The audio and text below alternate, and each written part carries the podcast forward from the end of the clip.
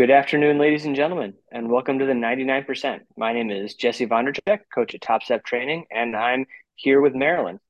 Hey, everybody, Marilyn Chychota. You can find everything with me at mcc.coach. Happy to be here, here yeah. and not laid up. So thanks. Good to see you, Jesse. Yeah, it's uh, it's good to see you and not uh, in a hospital bed. Um, yeah, we had we had very different weekends. I I was skiing, um, you know, in in the Alps, and uh, you know, not not crashing, and uh, which is good. It's good when you're years. skiing because skiing that could be is that could be a you could we could have reverse roles pretty quickly. yeah, yeah, especially with yeah 20 years off of skis, I was definitely happy to not crash. Um, so you know, I'll, I'll get, I'll keep my weekend fairly short. That's what happened to me. What have you been up to, Marilyn? Oh my gosh, right? What a whirlwind. So I think uh, some people followed on social media and stuff. And yeah, really good to be out of the hospital and at home.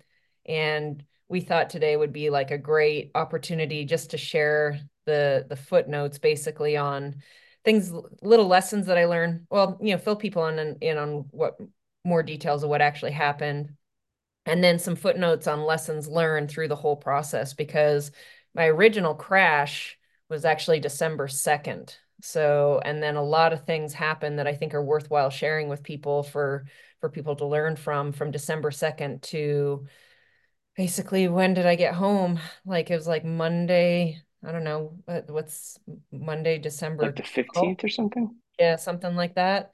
So that's a long time and a lot of things happen in between there that were what I've heard many times, not normal. right? I, I how many times I heard this is not normal. I was like, okay, I got the memo. I got it. But I think, you know, as athletes, that can be a common thing. There can be a lot of things that are um, you know, non-normal you know we're as athletes we're just we're we're i've said it before and i've even done so many topics and talks on these things we're just really not programmed like the like the average person walking around and this is like one of those scenarios where that's really really true and i think it's a good idea to talk about it and and put some things out there for everybody to learn off of. So so that nobody makes the same mistakes right? Like that's what sharing and, and learning from each other is all about is like someone goes through an experience and then hopefully you can either share the good things that do this and and check off the bad things like hey i already did that. Don't bother doing that. So my thing was uh, apparently it's better to have two lungs than one lung. um, that's the, the, the the humorous side of things for sure. Less, lesson learned. Lesson two learned. Apparently, two is better than one. If you have to have one, you can get by, but two is definitely better. Check. Keep two. uh, all right, so let's let's rewind the clock and uh, let's let's start with your crash because I know some people have heard a little bit about it, but why don't you kind of give me the the play by play on what happened there? Yeah, so I went on a group ride December 2nd. Uh same a, a ride I do here all the time. It's not like I was doing something that I don't do a lot of and haven't done for years. It was a good, you know, good group. It's not like the group was dangerous or anything like that. It was a good group of riders that I ride with all the time. So there wasn't anything like that. Nothing to be feared of. You know, people they they're like, "Oh my god, that's scary. There's so much fear. I would never go on those kinds of rides." It's something I do all the time, and I I definitely wasn't in a position that I don't also do every weekend right? Like i i get into the sprints with people on the rides. We race each other up hills um, all those kinds of things. And i've been doing that for 25 years. So just to paint the picture i wasn't doing anything out of the normal or anything excessively dangerous. For me it was things that i do all the time for many many years on the group ride um, there's a little sprint a, a fast downhill and then it levels out to a flat section and there's a sprint um, was uh, off the front with a group that was like a lead out and all very normal circumstances. There was uh, some riders that came in from the left to, and then the, the group. I, I don't really know exactly what happened because you don't remember crashes when you when you have them, but um, it kind of bunched up a little bit. Someone was coming in pretty fast from the left and bumped my shoulder. And then we got bumping back and forth. And at, at that speed, at 45 miles an hour, I know it was that speed because I looked at my Garmin afterwards. Um, at 45 miles an hour and someone a little bit bigger than you, when you start bumping back and forth, you know, I have really great handling skills. I have no problem normally bumping shoulders. That's something I'm used to. It's not even like I was above my skill, my pay grade that way or my skill level. It just it just, you know, shit happens. And we got bumping a little bit too fast, too hard. And um, I'm smaller, so I lost and I went flying through the air. Um, I don't really remember, obviously, because when you when you crash, you don't. And but I woke up with everyone around me. The whole group stopped, which was nice. Nice group of riders. They all stopped, and um, and this is where this is where the lessons start. So this is the moment the lessons start for everyone. And some people might think, "Yep, okay, yeah, that's that's normal." Um, I, or I wouldn't have done that. You know, everyone's going to have a different reaction here, but we're we're kind of conditioned, I think, as athletes, or some of us are, to say, like, no, no, no, I'm okay, right? Like, I hopped up and I was like, I'm okay, I'm okay, like, don't worry about it. And I kind of sat on the curb and I have good friends on that ride, so they were very attentive and like, sit down, like, make sure you're all right. I'd hit my head pretty hard, so they wanted to make sure that was okay. But I appeared pretty normal. I was like, I'm okay, I'm okay. Like, I'm, I'm, I'm like, even I was saying to the group ride, like, just go. Like, you guys are good, you go. Like, I'm okay obviously the fellow who I was, you know, fortunately nobody else went down, but the fellow who felt responsible for the crash, he was very nice. He came over, he felt really bad. And he, um, they're asking me if I want an ambulance. I said no because I thought I was fine. Um, and so he ordered me an Uber and sent me home as I got in the Uber, uh, one of the friends wanted to go with me to keep an eye on me, and I was like, "Ah, I'm okay. We can't fit two bikes on the in this Uber. I'll be all right. Like, you guys go ahead. You go ride." And I was like, "I'm okay." Now, I think that's a pretty common thing for us as athletes to do, and I don't think anyone around me would have done anything differently either because I look normal, you know. Um, and you've even mentioned Jesse, you can share, you know, for you, you've you've had those exact same scenarios and crashes. You know, we're we're kind of conditioned. I've been crashing my whole life, either off horses or off bikes. So it was like nothing. But I guess what the one thing is is even though we appear okay, the one thing to to to learn from, from that is we might not necessarily know what's going on internally right? There might be something deeper internally going on that just because your leg's not broken, you're not bleeding from the head, or you might not know that there could be some kind of internal damage that you're just not aware of, especially when you you hit the deck hard or you hit something hard or high speed or anything like that. So, anyways, by the time I got home, I was in a lot of pain. The pain had set in, the adrenaline wore off, the pain had set in. Um, and I actually was having a very hard time breathing in. I could breathe out, but I couldn't breathe in very small sips of breath in. Uh, was, I thought it was just associated with the pain that was setting in. It was bad enough that I did call a couple of friends to uh, that live close by. They rushed over, took me to the ER. Uh, by the time I got to the ER and got in there, they because of the speed of the crash and being in the ER, the ER trauma team came at me with an overwhelmingly amount of things that they wanted to do. And because of that, like they wanted to put a neck brace on me, scan my head, my pelvis, uh, ultrasound my insides, C- CT scan, x rays. They went, I mean, they went into full trauma mode. And when I think when a trauma team comes at you like that and you feel like you're not that bad, and one for me, I was, I don't, like a lot of us, um, you know, I only had just very bare bones basic insurance. I was thinking, oh my gosh, they're coming at me with a hundred things and I don't think I'm that bad. I was like, no, no, no, no, no, no, no. I'm okay. I'm okay. I'm okay. And I was thinking more about like, I don't want to walk out of this place with a $150,000 bill over a couple fractured ribs. And so they did an x-ray on my chest. The x-ray wasn't that good. And so they didn't see much and they wanted to, you know, do all these scans. And I was like, look, I think it's just fractured ribs. And this is, again, this is where lessons can be learned, right? My pain tolerance is really high because I've been conditioned to tolerate pain as an athlete my whole life. And maybe I'm just built that way a little bit too. I know not all athletes have super high pain tolerances, but um, I do. I also have been crashing my whole life. And so crashes don't really scare me. So I'm conditioned to crashing and I'm also conditioned to pain. And when I say crashing my whole life, I don't mean just off bikes because I was a show jumper, as we all know. And so I've been crashing off horses and bikes and crashing at high speed my whole life. So it's not something that I'm afraid of and it's not something I'm not familiar with. And so I'm conditioned to pain and I'm conditioned to crashing. And so with those two things, I was making decisions based off of um, my insurance and that I didn't feel that as bad as my what might be going on. And so long story short is because I refused those things, they didn't discover that I actually had three broken ribs and one of the ribs had punctured my lung. And so I obviously the pain was a lot less because they gave me IV fentanyl and I was like, I'm all right. and uh, they monitored me for a while. They kept me there a long time, and you know, and then um, because of because of those things, being an athlete and being very fit, it's amazing what your body can start to just very quickly um mon like take care of on its own. Like I was sitting there and I appeared pretty normal, even though there I obviously wasn't. And I went home. And I spent the whole week at home living a pretty normal life, to be honest with you. I mean, normal life for as in I just crashed and I felt like I thought I had fractured ribs.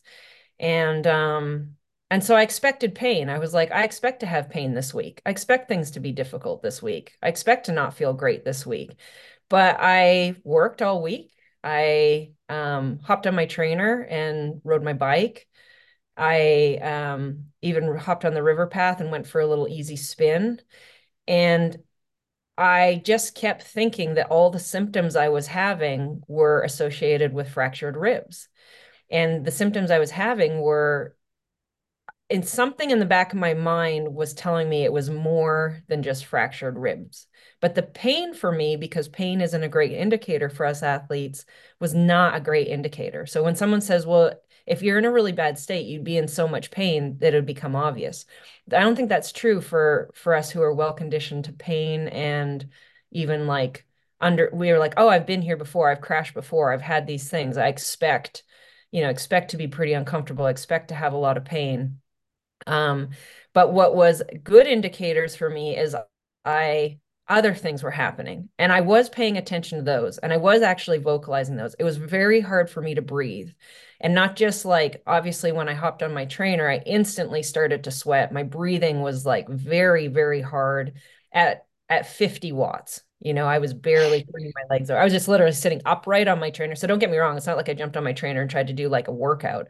I just literally hopped on my trainer and was trying to spin my legs over. And at 50 watts, sitting straight upright, I was breathing really, really hard and having a really hard time. And I was sweating like crazy.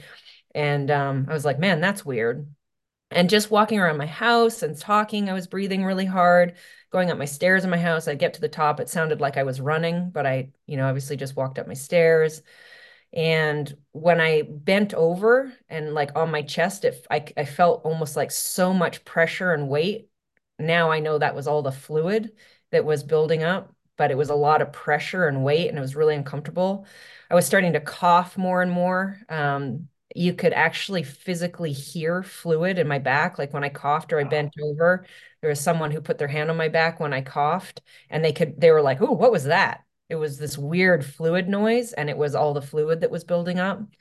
And eventually, what happened over the week is all the fluid that was building up between my lung cavity and it was slowly collapsing my lung. And so, not because of the puncture, eventually, by the time the week went on, my lung had fully collapsed. And because I was breathing, having such a hard time, I reached out to a friend who's a physician here. And I said, and this is where the other lesson to come up um, is that it's important to talk to people and physicians that not only know athletes and know you as an athlete, but hear you properly. And what I had said to him was, hey, um, I, I'm not actually in that much pain or any more pain than what I expect to be in for fractured ribs, but I'm really concerned because I'm having a really hard time breathing. And when I said that, I asked him afterwards and he said that was the that was the cue for him. It wasn't that I said sharp pain, which is associated with broken ribs. I said I'm having a hard time breathing. And even though I'd said that all week to a lot of people, they're like, "Oh yeah, yeah, yeah, that's normal for fractured ribs." And obviously they weren't physicians they're just friends and they're just trying to like boost me up and say like it's okay you're fine that's normal for fractured ribs. This physician understood that uh, rib fractures or broken ribs the cue is sharp pain and the cue for him was is that i said i'm having a really hard time breathing. And so he sent me for a follow-up x-ray and that's when it came up that i was you know, I had had I had a fully collapsed lung and there was a lot of blood and fluid between the cavity and um, and the actual lung. And he told me to go to the ER immediately. And when I went to the ER immediately, um, he had already prepped them that I was coming. And then they, you know, started to take action right away. From the time I arrived there to the time that I was scrubbed up and go, undergoing procedure was 10 minutes, 15 minutes. It wasn't long. I was in there and they were like, holy crap. And this is where, again, it's, this is not normal. They said, how are you standing here in front of us? Usually people in this state are like on a stretcher. And I was like, I don't know. Well, here I am. So, you know, from the time I walked in, they handed me a gown and said, "We're going to do this right here, right now." And I was like, "Like right here, right now in this room?" They're like, "Yeah, right here, right now in this room. We're we're doing this." And I was like, "Holy crap!" So things happened pretty fast. Did the procedure. They had a few little what they felt were like complications with the procedure because I was at a hospital that was a trauma two hospital. And apparently, this was a trauma one type situation. And so um, they weren't confident in what they did once I woke up. And so they ambulanced me to Banner, which is a trauma one hospital in Tucson. So another important lesson is it's important to know in your city where the trauma, if something happens, where the trauma one hospitals are. And that's where you should go in the first place to handle things. So all kinds of lessons learned right? Like so not normal all kinds of not normal stuff going on and because of who we are as well as then like understanding where things are you know educating yourself you don't know until these things happen. Um spent the night in the ER and trauma 1 they they were able to get everything the way it was supposed to with the tubes and what was necessary for me to reinflate the lung and get all the fluids out and you know, start that whole process. That's kind of a little longer process. And so then they admitted me after a full night in the ER for four days and um, just underwent the the steps to making sure that all the fluids go out, that the lung stays inflated, that the hole seals itself, that my lungs function properly on their own. And you know, there's sort of steps. I won't bore people with the actual steps of what that that looks like, but those those steps are very much um, dependent on how your body does that how how it was able it's able to get rid of all the fluids the blood that kind of stuff. And then the lungs staying inflated re you know staying up the hole you know sealing. Fortunately they didn't have to do surgery on any of my ribs. As far as breaks went they weren't like there's like one two and three in terms of degrees. Three is a um, a surgery type situation where they have to plate the ribs. Mine were fortunately a one, so they're like, you won't need surgery on your ribs, but you have to be really careful they don't repuncture. And sometimes those holes get so bad that they need to actually do surgery or do a procedure to just like do some kind of scraping and then reseal the hole. I didn't need that. Fortunately, my body took care of the hole on itself. So it was just a matter of like making sure that my lung was doing what it's supposed to on its own and that all those fluids in between the lung fluid and air between the lung and the cavity that those left my body completely so it wouldn't recollapse. And so watching that, and then by the time all of that was functioning the way it's supposed to, like we do, and I could, you know, it was all doing its own thing on its own without machines, without tubes. They were able to remove all the machines and tubes and everything, and um, monitored me that it kept doing that without the help. And then once it, that was okay, then then they sent me home. And so, so now I'm at home and the big thing is I have a follow up on the 26th. So it's like Merry Christmas to me. Um, thank God I'm home. Um, and the I the thing is is you know I, I I'm okay at home. They just the big thing I have to watch for is that the ribs don't shift and repuncture in any way, and that the lung continues to do what it's supposed to. And as I was leaving the hospital, again, it was like, you know, the little things that kept happening that weren't normal. Like when they had oxygen on me in the first 48 hours, they're like, man, your oxygen's at 100%. Like normally, even when people put oxygen on people, I guess they say like normal people there, it sits at like 98 or 97 or something, not at 100. So they're like, oh, you're at 100%. We can take this off. And they expected it to move down to like 95 with the state that I was in, or even 93 um and like most people they like walk around at like 95 and it stayed at 100% they're like that's really weird. And i was like yeah i keep i keep hearing that which was a good thing. That was like a good thing but like things that aren't normal. Um and so as i was leaving the hospital you know i said what I, you know i had a bit of fear was, or not fear but like i didn't trust myself because i spent that whole week in between right? I was like well obviously i can't trust myself. So I said to them, what do I need to watch out for? And they said, you know, first they said, well, let let pain be your guide because if something goes wrong, you'll know because you'll be in a lot of pain. And I said, no, that's what got me in trouble in the first place. So like pain is clearly not my guide. And their response was funny because they said, um, oh, you're like our bull riders that come in. So obviously bull riders have the same kind of conditioning as a as other athletes as far as this goes. And uh, and they said, okay, well, your cues need to be that if you're start to have trouble breathing, your heart rate feels really elevated, you know, you start to like sort of have other things pop up, like you're sweating and it doesn't make sense. Um, your your shortness of breath comes on in situations that don't line up. Like those are your indicators, and you need to come back if if any of those are happening. So you know that's sort of a I know I've been talking sort of nonstop and really fast here, but I want I didn't want to like drag everyone through it in too de- in depth or too long, but give everybody a good idea of what happened. And I think, you know, hopefully I'm I'm pinpointing and, and maybe Jesse, you can compare with your stories you've been through or even help highlight like the important lessons. The reason i'm sharing this is i know one the the support has been amazing and and absolutely incredible. So thank you to every single person who's shown support. And um, you know, been there for me through this process. I can't, I, I mean, thank, thank you isn't really even enough, but you know, that's all I can say is thank you. So know that that's not even enough. It's amazing. But, um, you know, it's like, hopefully there's little tidbits that I can share with people that are important lessons for us to learn as athletes. And I've had a lot of people reach out to me as athletes since this saying like, yeah, like there's been times where you know, I had one person come to me and say, yeah, one time I had a, you know, a broken, a fractured femur.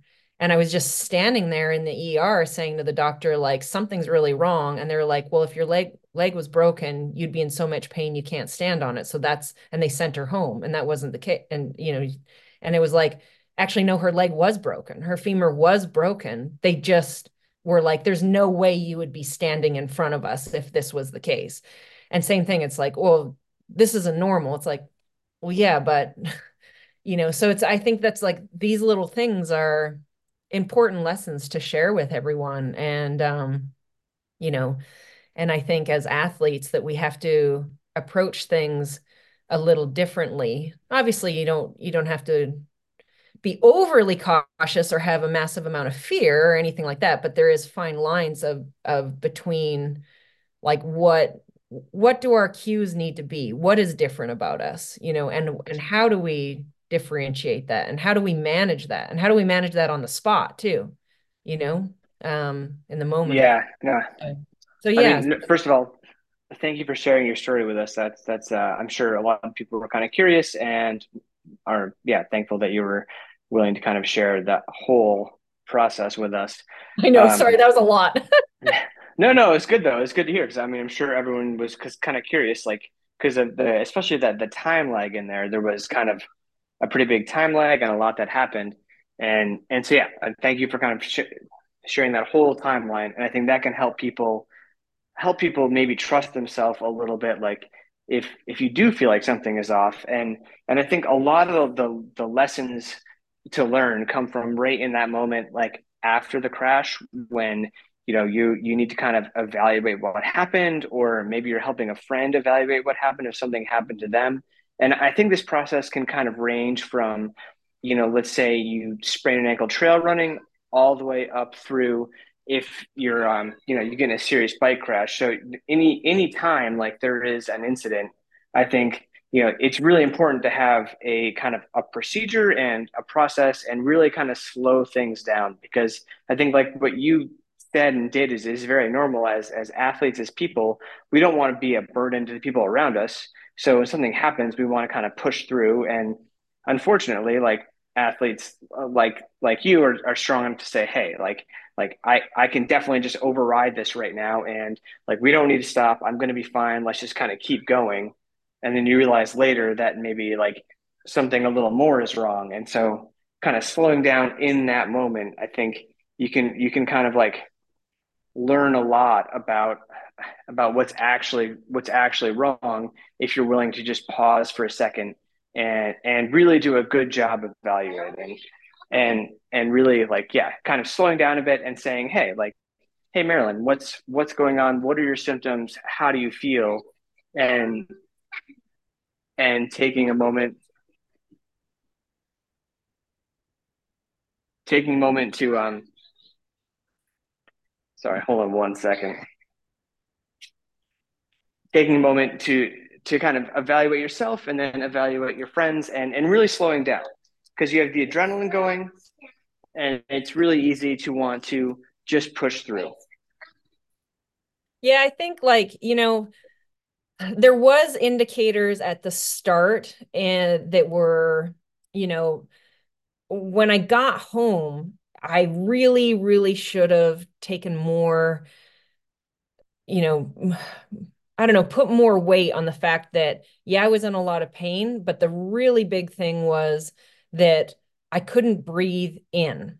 And that part wasn't normal for me. So I can handle. And I, I think, I, I think, sorry to step over here, but, and I think that like, like you're talking about is that you were saying that, but people were hearing, oh, it hurts to breathe because that's what they wanted to hear, right? Because that's kind of normal with cracked ribs. You crack some ribs, you take a deep breath, you're gonna it's gonna hurt because you're pushing on those ribs. So you were saying one thing, but no one was actually listening to you. They were just hearing, oh, it's hard to breathe, and they're like, yeah, yeah, yeah, it's hard to breathe, and you're like, okay, and and um and yeah, so they weren't actually hearing you. So I think that's a, that's another point too, is that like, you know, ha- making sure that people are listening to the words that you're saying and not just kind of like assuming they understand what you're feeling because um, it sounds like you got overridden there right? And they didn't um, they weren't listening to, to you and, and no one was like taking that for what it actually was. Well i think it just i didn't i even personally didn't make a big deal out of anything because like you said we tend to do that. We're like oh i'm okay. And i kept saying i think it's just my ribs. I think it's just my ribs. And once i was loaded up with drugs i could talk properly and everything. Until that point the moment before in the in the hour before i actually had any medications and anything it was so hard for me to breathe that that is what as i learned is what i should have highlighted when I went into the ER. And when when I came into the ER and they came at me with everything, I should have been really, really vocal about how hard it was to breathe. And I was, they came at me so fast with so many things because, you know, that's what they do when you're in a high speed crash that they weren't really yeah you're right they weren't hearing what i what i was saying which was the one thing like i'm just have i can't breathe. Instead they were going to go you know they were looking at every they were more concerned about my head because of the state of my helmet and the speed of the crash and i was like i don't feel anything in my head my head is fine i'm completely alert i'm don't have like everything seemed fine. It it was that you know that cue of i can't breathe.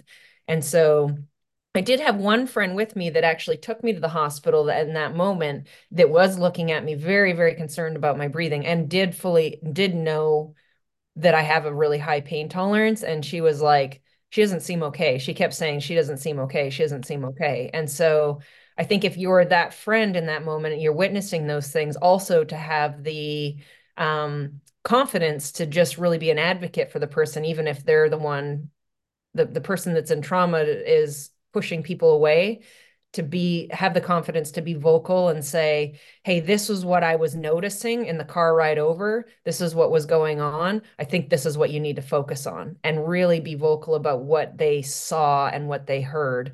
And so because they might have from an outside perspective a much clearer understanding of what the symptoms were and be able to really be able to to voice that for the person so that it's not so broad range like oh pain right? It's like they they were in that moment when it was really acute before the drugs set in. So I think that's that's probably helpful as well if you have people around you. And I think you can even downscale that, right? To like, um, you know, if it's a smaller accident, smaller crash, you're not going to the ER, but you can still be that friend that says, "Hey, like this is what I'm noticing about your behavior, or like, you know, your leg movement, or you know, depending on the situation, like you you have that kind of vantage point where you can help you know wh- whoever has kind of had the accident to to help them assess what's going on um, and and maybe they, they can do a better job than you can with yourself because you know you had the adrenaline flowing and it's hard to really assess what's going on. Um, like the one time I crashed in the group ride, I I had a buddy with me and you know, we were kind of chatting and I was like, no, I think I'm fine. Like, let's keep going. And he was like, you know, he tried to stop me a little bit. He was like, hey, listen, like, you know, you're not holding your hand right. Like, I think your wrist is probably kind of messed up. And I was, like, look, I can shift and brake. So we're good to go. And, you know, it turned out later that my wrist was pretty messed up and riding on it for the next six hours just made made it take you know even longer for me to recover and had I just gone home and like rested it then and you know and so you know listening to that person who can kind of see what's going on what kind of more than yourself and and not trusting the the kind of pain as your guide you know especially because you know we we don't want to stop and we want to keep going and and like we want to be okay so and, you know and you have the adrenaline you can you can just kind of say yeah i'm fine and like sure like it hurts a little bit like yeah sure my ribs hurt a little bit or my wrist hurts a little bit um, and so, yeah, you can push through. But taking that second to step back, maybe listen to the feedback from people around you, and then try and make an actual more educated decision and not kind of relying totally on yourself in that moment, I think can be helpful to to make the right call. And, and you know, maybe the right call is continuing on. Maybe you are fine, but like maybe you're not, and, and maybe you really need to like take a moment, listen, hear all the information, and and make sure that you are fine. And, you know, maybe just because there's not a bone sticking out of your body somewhere doesn't mean that you're actually okay, right? Yeah, and I and I think probably um I don't know if there is like a guideline out there. Maybe if I, I should have Googled it before we started this. Is there is there a time an actual time that adrenaline wears off? So like because like when I was right after the crash and I was sitting on the curb, I seem pretty, I mean, obviously I was in pain, but I was fairly normal because I had so much adrenaline. And the pain really, and things started to turn south when I was in the Uber on the way home. And that's when things started to get really bad. So, like, is there an actual time limit? Like, or is it just the environment? Like, had I sat on the curb even longer because there were so many people around me, I might have stayed the same or would have would have it started to shift and change pretty quickly, even just sitting there based on the time.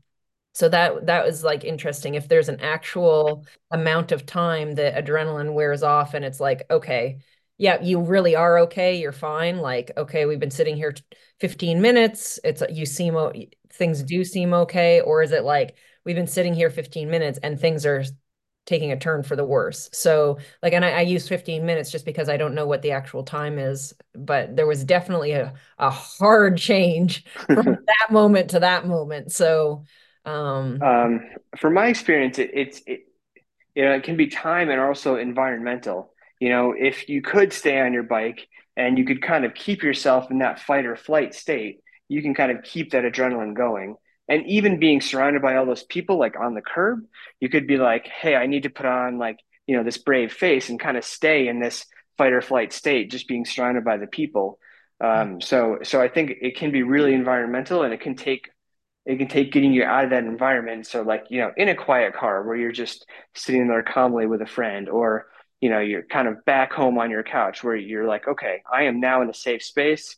My body can calm down a little bit um, yeah, that's kind of been my experience, and maybe there is a time limit too. But but I, I've I've definitely pushed that time limit pretty far if I'm staying in an active mode, kind of engaging that response. Um, so yeah, but I think yeah, like, and I think that's why it's important to really take some time to calm down, and that's kind of why you know people always say like, hey, like you know, sit down a little longer. Let's really try and like get calm, and then kind of reevaluate maybe when you're in a slightly better, a slightly less adrenaline full state. But yeah, if you just stay on the gas pedal and keep moving around, keep riding, keep whatever, um, yeah, it'll be harder for your body to kind of come down and be able to self evaluate how you actually feel. Right. And then obviously don't make don't make health decisions based on your insurance. Know your insurance plan. Uh, that's I mean that's a whole nother topic that is not not um, in line with the podcast. But I you know obviously we we know that in different countries it works differently and definitely here insurance is a big part of the medical system and you know understand understanding your insurance policy uh, that might be like yep you know 99% of people do and then some of us we get insurance and then we put it on a shelf and don't fully understand it until we need to. And um, so fully understanding that is like obviously super important. And then to uh, you know, don't make health decisions based on your insurance. Just just make the right decision for your health and then deal with that afterwards because obviously you know i made decisions in the moment based on my insurance and then in the end you know kind of bit me it definitely bit me in the butt now i'm it's like it would have been a lot better had i just dealt with it right then so so i think any athlete in um maybe in the usa who has had those thoughts or and have I, have talked with several people. We've a lot of people a lot of people have done it. Almost every person i've talked to has said like yeah i've definitely rejected care based on knowing what the cost and the insurance situation might be. And so because i felt really stupid for that. And they're like no i've done it too. And and a lot of people do.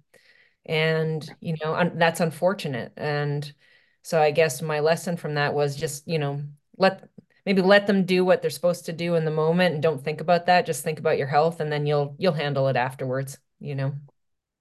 Um, yes, when I had valley fever, I did the very same thing, putting off doctor's appointments um, and going to the hospital because I did not want to uh, deal with hospital bills, um, and that bit me in the butt as well. So, so yeah, I, I think you know it's kind of if you're going to scope out to big picture, like the most important things in our lives is, or one of the most important things in our lives is our health, right? That's that's kind of number one. Like you know, we take it for granted every day when you, we go out on a bike ride and do these things, but like having our health is really important. And it's easy to kind of not see that in the moment that like this is a decision that can uh, allow me to keep living my kind of lifestyle as a healthy human. And, you know, maybe a little bit, or, you know, in the US, a lot of money. But if, if you were like, hey, would you pay this much money to live a happy, healthy life? you would probably say yes objectively. So you know just kind of keeping that in mind that like your health is important and you need to take care of yourself. And and if that means going to the hospital in this moment then maybe that's a decision you have to make even if it's annoying and or expensive. Yep definitely. But yeah so you know lots of lessons learned. And fortunately a good, the good thing is is uh, you know things should completely recover 100% back to normal now. The ribs are kind of annoying, but that's okay. Lungs behaving at home, and I'm home for Christmas. I can't fly for eight weeks, so that's a bummer. Um, I was gonna go home and see my mom in Canada. I can't fly for eight weeks, so that's a total bummer, but that's okay. That will eight weeks will fly by, and then I'll be able to jump on a plane if I want to. And um, I can never scuba dive again, which I mean, not that I was planning on scuba diving, but damn it, maybe I had to at some point. I definitely can't now. Um, yeah, but so, now that you can't, it's a bummer, right? yeah, now that I can't, maybe I wanted to. Um, but I can still snorkel and I can still swim. So that's, I mean, so that's good. And um, yeah, you know, it's like these things happen. It's part of part of life. It could have been in a car crash. It could have been anything. I mean, it's part of what we do. Certainly doesn't deter don't I, you know people like oh that's scary. Would you ever maybe not be on a group ride again or something like that? And it's like of course not you know like that's that's part of what we do. You can't mentally you can't let these things take away maybe you make some different decisions but and and you learn from the lessons that that happen in these situations but it certainly doesn't change your passion for what you love to do. And and it you know you still you you, you got to just kind of move past it and and still get out there and do what you love. And um, you heal you know you heal you work through it and then you, you get back out there and do what you love. And um, and one thing i do want to touch on about that is that you kind of said a couple of times that you you've crashed your whole life but like i, I think that maybe mentioning the amount of rides you've gone on versus the amount of times you crashed ratio is pretty good. Like you've oh, gone a pretty long time without a crash and like and you know, you, you did mention you're a pretty good bike handler, and and I think that's a, a point to kind of mention. It's not like you're crashing once a week or once a month or even probably not once a year. You know, once every five years maybe. Um, yeah. And so yeah, you've crashed all the time over the years, but like not actually all that often compared to how many hours you spend riding your bike. Totally. I mean, I've been riding a bike since 1999 at a competitive race level And like I said with the horses, I mean, that was from when I was nine years old till I was 26. And I, I mean, I can't even, and I ride my bike, you know, let's say on average between, let's put a big broad range on it, no less than 12 hours, but all the way up to, you know, over 20 hours a week for over a decade. You know, it's like how many times have I cra actually crashed in that amount of time? I could probably count on one hand you know so it's really not like yes i've been i've experienced crashes my whole life however the exactly the amount the actual frequency of it is very very little you know it's just it's you know and so but we know it's part of it i mean just like you drive your car every day you drive to the store, you drive to, you know, you live your life driving your car a million hours a day. And, and, and every now and then, maybe once every six or seven or 10 years, you get in a car crash. And sometimes they're no big deal. They're just a little bump in the bumper. And sometimes they are a big deal. And maybe you only ever experience one of those really big deal car crashes once in your life, or hopefully, or maybe even never. But, um, but yeah, so that's how I can compare it. You know, if you can c- compare driving your car, you do it all the time. And, hmm um, and you have maybe in your life a few crashes and and really as a bike rider it's kind of the same thing you know we we know it's part of it and the chances of it happening very often are they're not that often you know you know they should or shouldn't be that often and um and I certainly wasn't in a high risk type situation for me you know it was a very normal weekly occurrence for me as far as the environment that I was in and it was you know good riders and all that kind of stuff is just just an accident so Yeah. yeah. Well, yeah, hope hopefully some people can learn what to do if you do get in a crash. Um, maybe at some point we can do a crash avoidance episode. But yeah, if you do end up crashing, hopefully you can learn a little bit from from Marilyn's experience. And it's good to see you um, back up and about without any tubes sticking out of you. It's, I'm I'm glad you're you're home. yeah, exactly. And I I got to make a gingerbread house and be be here for Christmas, so I'm happy about that. Awesome. Well, yeah, thank you for sharing your story. And yeah, hopefully people can learn a few things and how to take care of themselves well if something does happen to them. Thanks, Jesse. Merry Christmas. Merry Christmas.